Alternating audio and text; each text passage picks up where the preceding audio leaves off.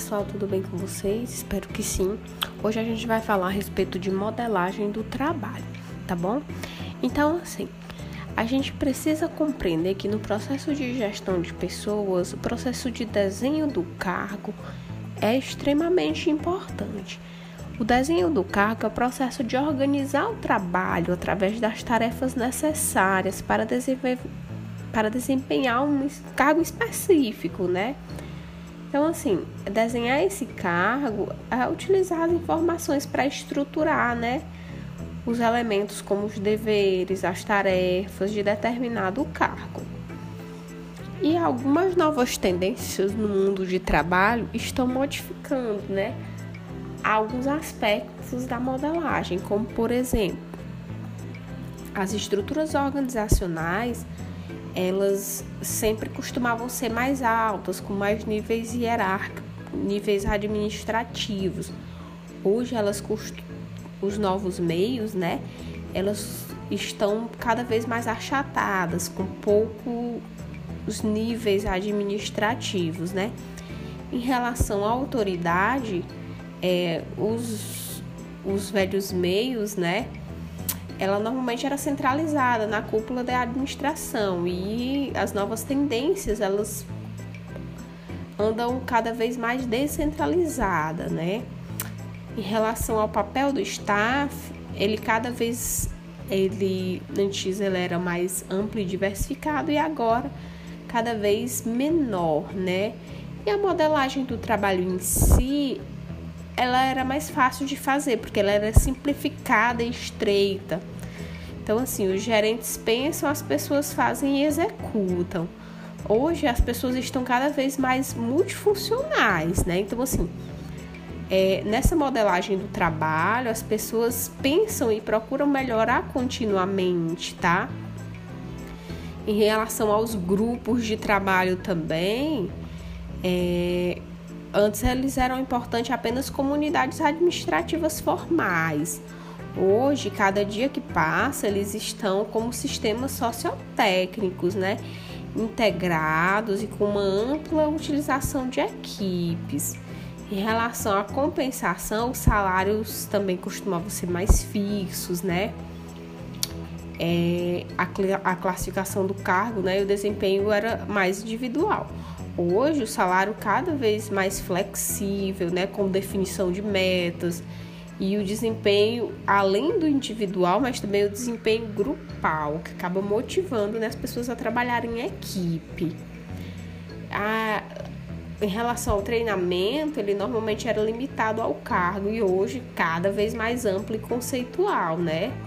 Então, assim, o ocupante do cargo ele é valioso e ele é encorajado a aprender novas habilidades e novas competências.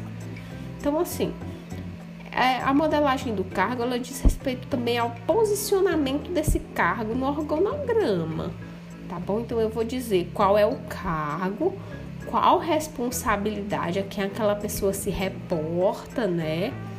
e qual autoridade ela, ela tem, se ela tem algum subordinado nos níveis hierárquicos, enfim.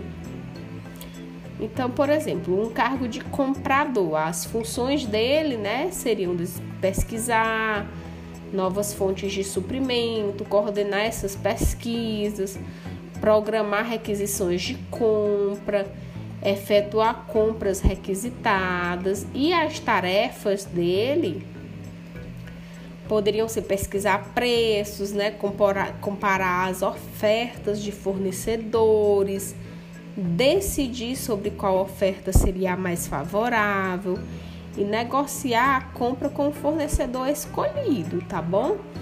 Então, assim, para que a gente consiga ter um desdobramento nesse cargo, a gente precisa compreender também quais são as competências básicas necessárias no local de trabalho, que são elas recursos, relações, né? Os recursos diz respeito a tempo, dinheiro e tal.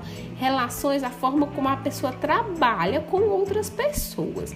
As informações também, a forma como obtém e utiliza dessas informações, né?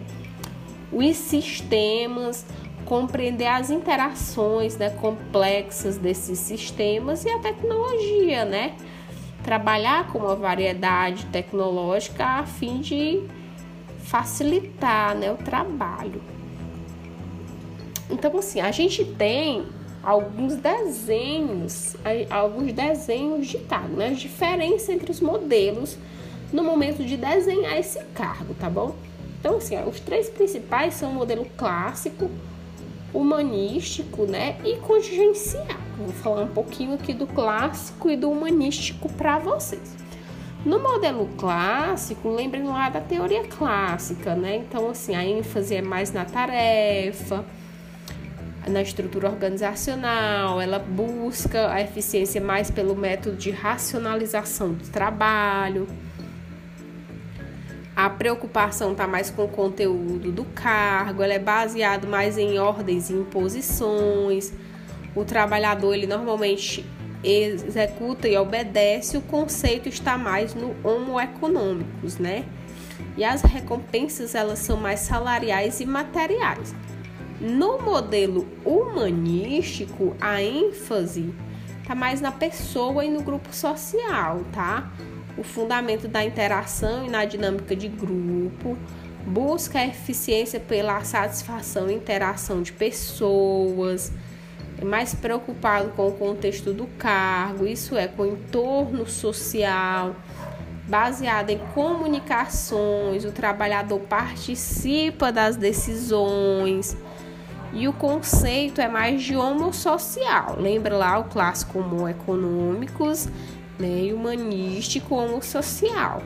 Então, assim, é baseado mais que ele, o, o funcionário procura as recompensas sociais e simbólicas, tá bom?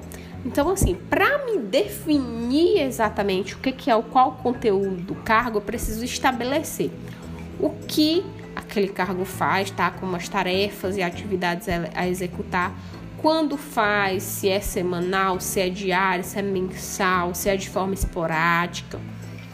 Como faz, então, assim, utilizando quais máquinas, quais materiais, quais dados, quais informações, onde faz, que seria o local e ambiente de trabalho, e por que faz, que seria os objetivos do cargo, né, as metas e os resultados a atingir. E para mim ter uma equipe de alto empenho, alto desempenho, eu preciso que essas pessoas elas tenham participação, né? Então assim, essas equipes de alto desempenho, elas têm algumas características, alguns atributos em comum, como responsabilidade, participação, elas são mais flexíveis, rápidas, criativas enfim, elas também são mais focadas, né? Elas têm uma clara, uma responsabilidade, clareza. Então, assim, é isso, pessoal, que a gente tinha para falar a respeito de modelagem de cargo, tá bom? E até a próxima, o próximo episódio, ok?